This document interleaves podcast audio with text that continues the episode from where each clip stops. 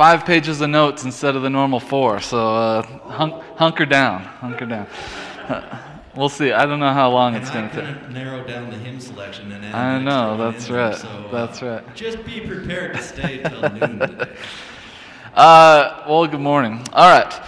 Uh, sermon preparation is kind of a weird thing. Um, kind of go into uh, go into the week not exactly knowing what's gonna what's gonna surface, and uh, go into the text not exactly knowing uh, what's gonna surface. There's a there's a ton of study and a ton of research uh, that goes into it. You should have seen my desk earlier this week. There was one day where I was really hard into into the research, and I had I had commentaries laid out, and I had a, about four translations all over my desk, and I had I had these kind of biblical dictionaries that I was looking at Hebrew words, and it was it was a mess. My, my office was, was a mess in, in the best possible way.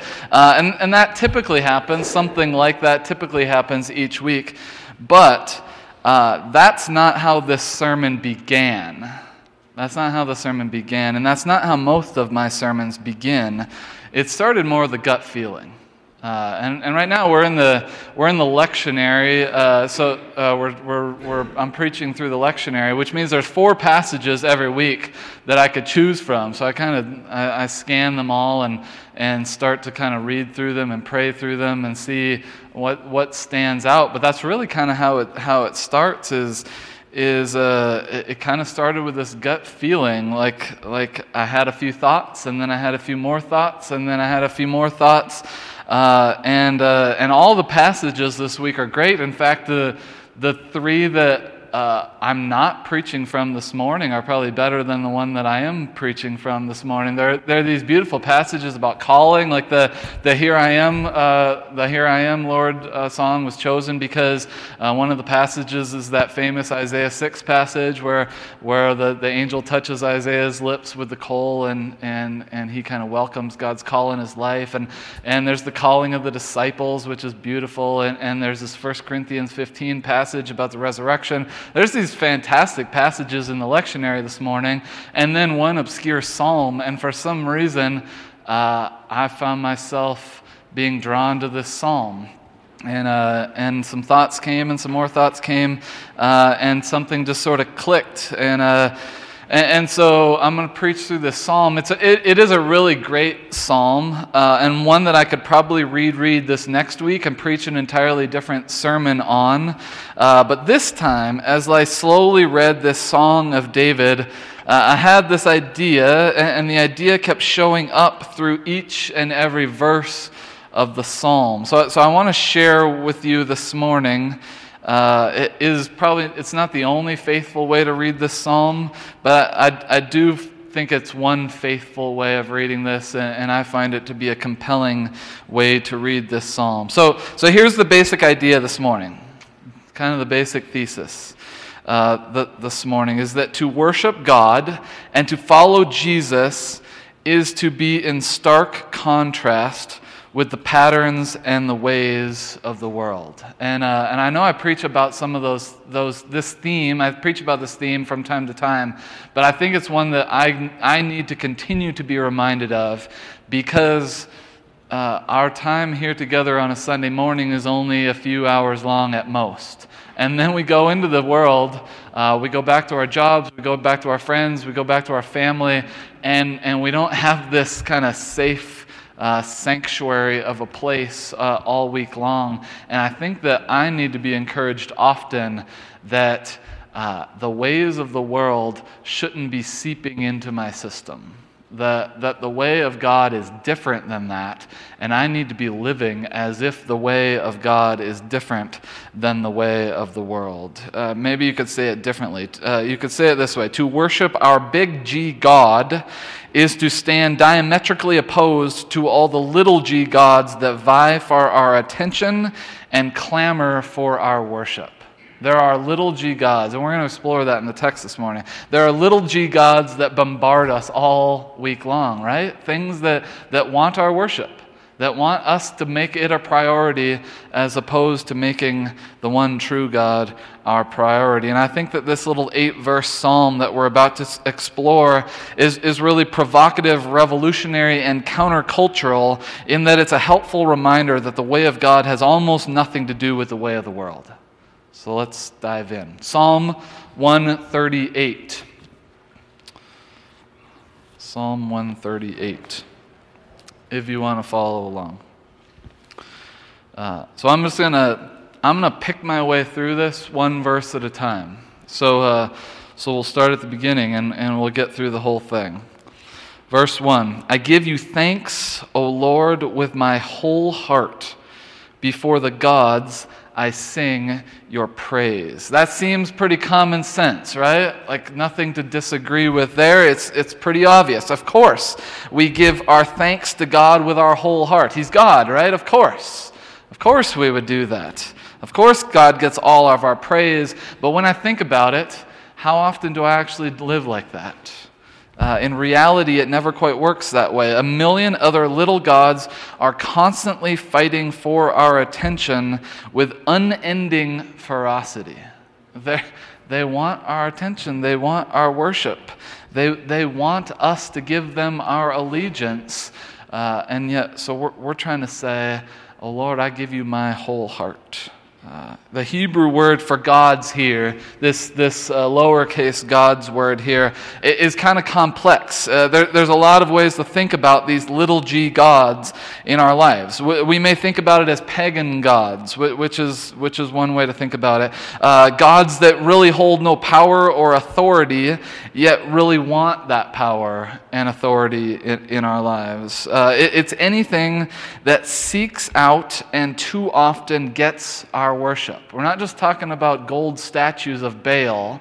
We're not talking about uh, creating statues uh, to, to, uh, to, Artemis of the Ephesians. We're, this could be a million different things that are seeking out and too often getting our worship. It's any person characterized by greatness or power, a mighty one, a great one, a judge. These gods might take on a ton of different forms for us. Maybe it's money. Maybe it's attention and notoriety. Maybe it's power. Uh, maybe it's maybe that God for us is a certain political party or a certain politician, a certain way of thinking about politics. Maybe it's maybe it's a celebrity. Maybe it's a substance that has become a God in our lives or a habit for us that we can't kick that we continue to give our worship to. Maybe it's even a good activity that went too far, like sports fandom or an excessive hobby. Uh, I mean, maybe, maybe there are things that aren't categorically bad, and yet they've become kind of godlike in our lives. They're vying for our attention in a way that's unhelpful. Maybe it's body image, maybe it's our career uh, and our desire to climb the corporate ladder. I, I don't know what it is, but all sorts of things clamor for our attention and try to steal our allegiance away from the one true God. So, so to say this verse, to say verse 1 here, I give you thanks, O Lord, with my whole heart, is incredibly radical. That's a, I, I know it sounds so obvious. I, I know it sounds kind of, kind of benign but it is, it is not. Uh, it is so radical. It's crazy. It's a bold, defiant move to say that no other little gods uh, uh, will have priority in our lives uh, over the one true God. That is so beautiful and so hard and so radical. There, there's, it's crazy. There's a really interesting thing happening in this verse that's worth mentioning as well. It has to do with this phrase, before the gods, I sing your praise. The way that that phrase is supposed to be read in Hebrew uh, is really similar to how we would use the phrase in your face. Uh, uh, that's, the way it, that's the way it kind of reads in Hebrew, and that's the way that we would say it in, our, in like an English contemporary idiom, uh, is that we're doing this all in the face of the gods. We're doing it in their face. It's, it's like saying, I, I didn't just offer God praise all by myself in the privacy of my own space. I did it directly in the face of all the other gods that keep trying to claim their stake in my life. How awesome is that? How defiant is that? How bold is that? That, that we're not just saying, uh, yeah, God, I want you to have a, a bit of my life. Nope. It's saying, I want you to have my whole heart, and we do it directly in the face of everyone else, every other God that is vying for our attention and our worship. That's, it's crazy defiant. Uh, to put God above all else is so provocative, revolutionary, and countercultural. Verse 2 I bow down toward your holy temple and give thanks to your name for your steadfast love and your faithfulness. So, we're committing to being sold out to God and His way, which might look like bowing down in worship. It might look like flinging ourselves into the dust, the floor of God's dwelling, which is weird, right? We're talking about how countercultural and weird it is to follow God and to give God our ultimate praise. And this sounds pretty weird to fling ourselves into the dust, to lay prostrate at God's feet, uh, is weird and countercultural enough. Uh, to be so totally sold out to God that we don't care how foolish we might look is strange. But, but look at why we might do that in the text. Why we would praise God's name. We would do it because of his love and his faithfulness, which is most certainly different than our culture, right?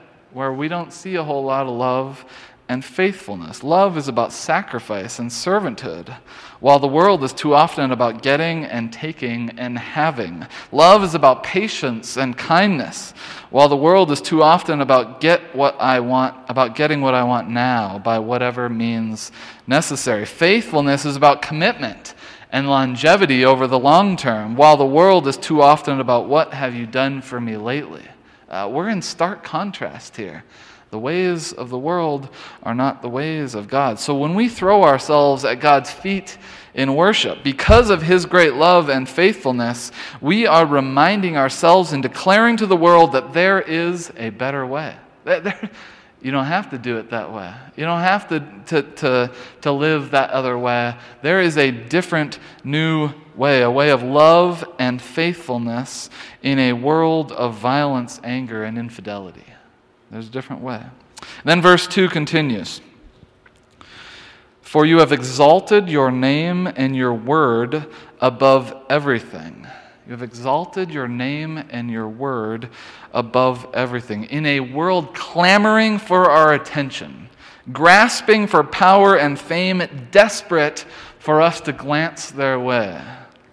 In a world ruled by whoever can get the most money, the most votes, the most fans, the most Twitter followers, the most employees, the most promotions, or the most notoriety. In a world where we desperately and pridefully glorify and, and exalt ourselves, and we're actually commended to do so, God is the one who is actually exalted.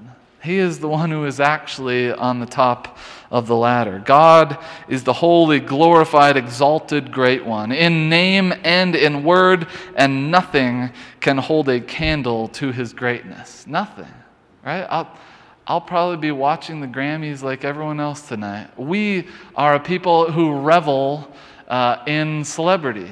We revel uh, in, in, uh, in in uh, people being high and mighty and famous, and yet we are worshiping a God who is uh, the greatest. He is at the top of the ladder, and nothing can compare to him. Nothing holds a candle to his greatness. And everything that tries to vie for godlike status ultimately comes up short and leaves us dreadfully disappointed. Verse 3 On the day I called you, you answered me, and you increased my strength of soul. On the day I called, you answered me. You increased my strength of soul. Unlike all of these other lowercase g gods that keep clamoring for our attention, whatever it is money, power, fame, spectacle, uh, uh, whatever it is that keeps trying to draw us away, sinfulness, all sorts of things. Uh, our God will never fail us. Our God hears us, answers us, and actually does something fulfilling and satisfying in our lives. I think the story is that all of these other lowercase g gods will let us down. Right? We've known that to be true. We've known that throughout our lives, that when we allow something else to, to gain our attention over the one true God, it never goes well. None of these other gods that seduce us with their allure of satisfaction, fulfillment, and joy will ever actually deliver on their promises. Right? We, we know that to be true. Drugs, alcohol, sex, pornography, greed, power, career, paycheck, desire for more stuff, none of it will fulfill us. All of it will leave us dissatisfied. All of it will leave us feeling uh, lacking of joy in the end. Uh, none of that will fulfill us and meet our needs. None of that will strengthen our soul. So the invitation is to leave those gods behind. I, want to be done with that, God. That thing that keeps dragging me back in to its seductive allure. With, with its seductive allure, I, I want to be rid of that. I want to be gone from that. I'm tired of trusting something else that is not you to ultimately fulfill me and give me satisfaction and joy in life. I'm done. I'm done with that. The calling is to rid ourselves of our sinful idolatry to a million unhelpful choices that seductively call out to us because they'll all leave us empty and unsatisfied. None of those temptations will ever satisfy our ultimate, ultimate needs. Only God will. Only God will. The Hebrew here literally reads On that day, when I cried out, you answered me and made me bold with strength in my soul. Only God will do that. Nothing else. No other substance, no other person, no other activity or hobby or job. Nothing else will do that. Only God answers when we cry out and makes us bold with strength in our soul. And that's what we're ultimately looking for. But we tend to look for it in all the wrong places when only God can provide for us fully. So now, if all that's true, if all the first three verses are true, then of course verses 4 and 5 would come next in response to this great adamant declaration of God's sovereignty over and above all the other gods of our own making. Verses 4 and 5 make total sense. All the kings of the earth shall praise you, O Lord, for they have heard the words of your mouth. They shall sing of the ways of the Lord, for great is the glory of the Lord. Now, let's face it, every king of this world, uh, every God that is clamoring for our attention, whether now or later, no matter how powerful they think they are, will eventually have to own up to their ultimate lack of power, control, and authority in this world. Everyone, without fail. No leader is perfect. All worldly leadership ultimately fall short of God's perfect leadership. So all worldly leaders must humble themselves, praise the Lord, and sing of their greatness, whether they want to or not. They must. Ultimately, they must. Everyone gets humbled at some point. Sometimes uh, it's the good kind of being humbled. It's humility, it's faithful humility, and sometimes it's the bad kind. It looks like failure and humiliation. But every leader eventually realizes their place in the universe and must allow God to actually occupy the throne. They must. All of, all of these other gods will eventually bow at the feet of Jesus. So, how dare we give them power now? There's a, uh, there's a beautiful paraphrase of this whole psalm uh, by this, uh, this author named Jim Taylor. And I love how he sums up these two verses here, verses 4 and 5. He says it this way a very loose paraphrase. He says, Foxes may lord it over the chicken coop, and squirrels over the sparrow's nest, but no creatures challenge the eagle's rule. They cower before the eagle's eye and ruthless claws. As the eagle soars above the field mice, uh, above the field mice, so do you, Lord, rise above us mortals. That'd be a loose paraphrase, but I think we get the point. Nothing else holds a candle to the greatness of God. And so I'd say the invitation here is to make sure that we are faithfully humbling ourselves now in praise and adoration of the only true God and King, rather than one day being caught up in failure and humiliation, having made everything else our God and King. Uh, if, if everything will bow at the feet of Jesus in, in the final day, then why not start doing it now and not allow anything else to take priority in our lives? And then the psalm gets back to being really countercultural uh, again. Verse 6 For though the Lord is high, he regards the lowly, but the haughty he perceives from far away. One commentator says, says this Verse 6 articulates the topsy turvy values that prevail in the reign of God. And I think that's what I'm trying to say overall in the whole sermon, right? Uh, there's a different way of operating in the kingdom or the reign of God, and this verse especially highlights that. This God isn't like the gods and the powers of the world. This God doesn't just think of himself, this God doesn't use his lofty status as a barrier from the lowly. This God actually cares for the lowly. This God actually loves the lowly. He regards them, he looks upon them, he sees them, he considers them, he, he, becomes visible to them.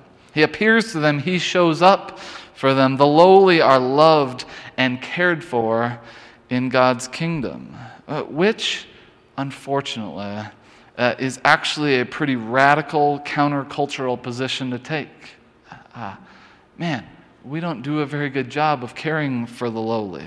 We don't, we don't do a very good job of loving the least of these. Uh, now, some of us do it at times. We get it right from time to time. And many of you are fantastic at caring for the poor and the marginalized, and I'm really proud to call you my friends. But as a culture, and, and me individually, far too often, we aren't very loving and generous toward those on the outskirts of our society. For example, uh, in the newspaper this week, if you're a newspaper reading kind of person, uh, there were two stories that kind of stand in stark contrast. On Wednesday, uh, in the paper, there was a story about the average home price in Bozeman. Did you read that story? So, so right now, the average home price in Bozeman is $375,000. 370 $375,000 average average home price. That's up from 331,000 in 2017.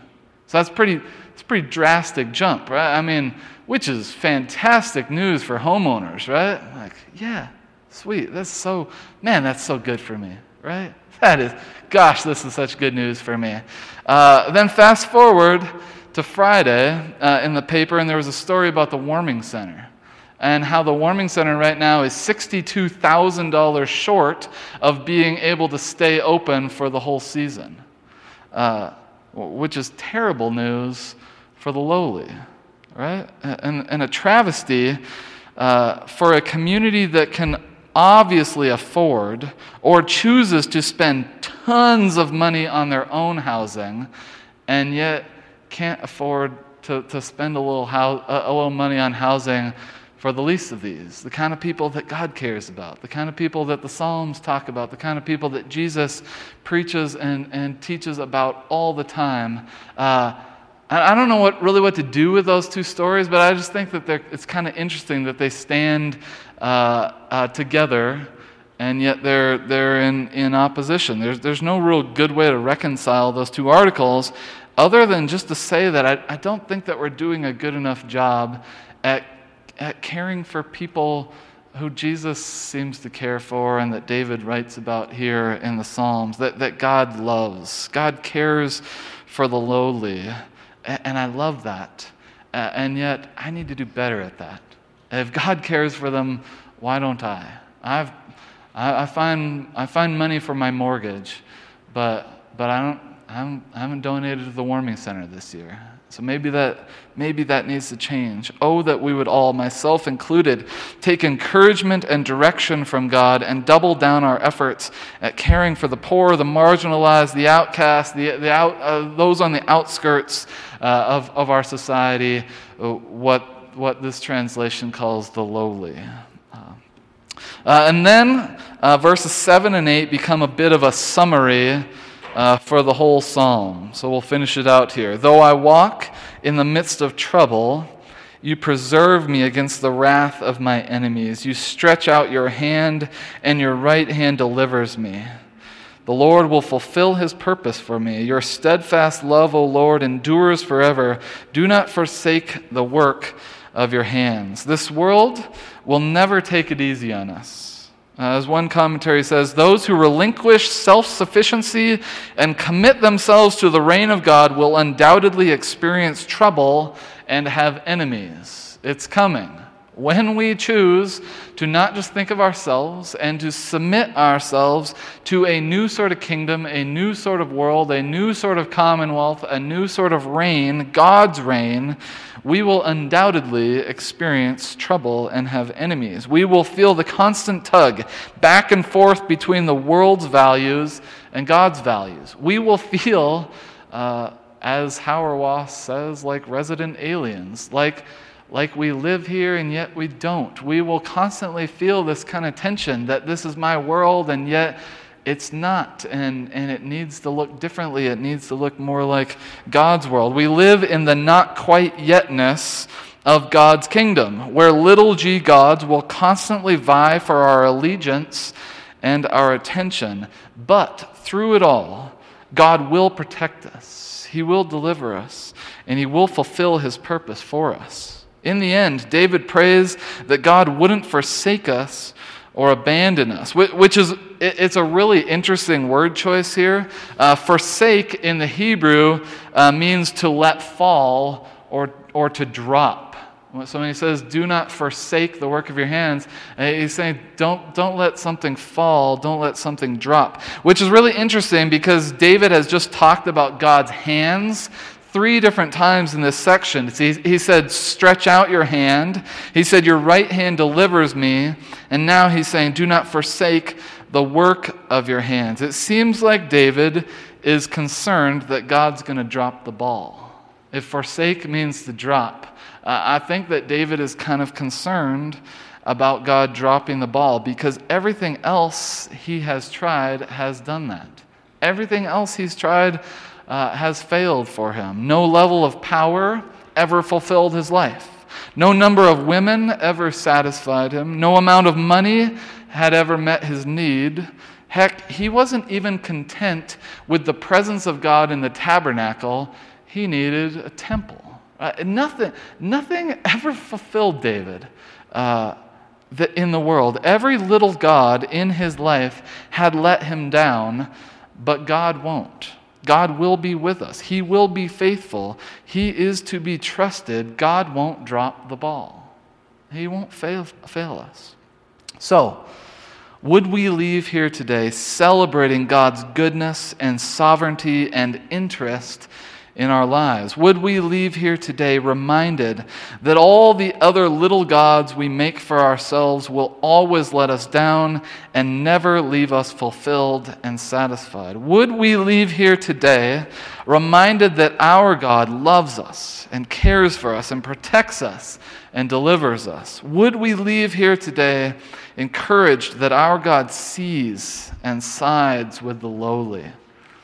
Would we leave here today entrusting our God to continue his faithfulness to us, even in our times of trouble? And would we leave here today celebrating that we worship a provocative, revolutionary, countercultural God? Let's pray. God, we thank you that you are worthy of being praised. I thank you that you have a whole different way of doing life, of, of working with us that you care for us. You don't just take from us. That you selfishly, selflessly give of yourself in, in a world where the other gods we know are selfish and want to take from us. Help us to give you our first priority. Help us to trust you in our moments of difficulty, knowing that you will be with us. Uh, help us to side with the lowly because you do. Help us to live into your provocative, revolutionary, countercultural reign and rule. In Jesus' name we pray. Amen.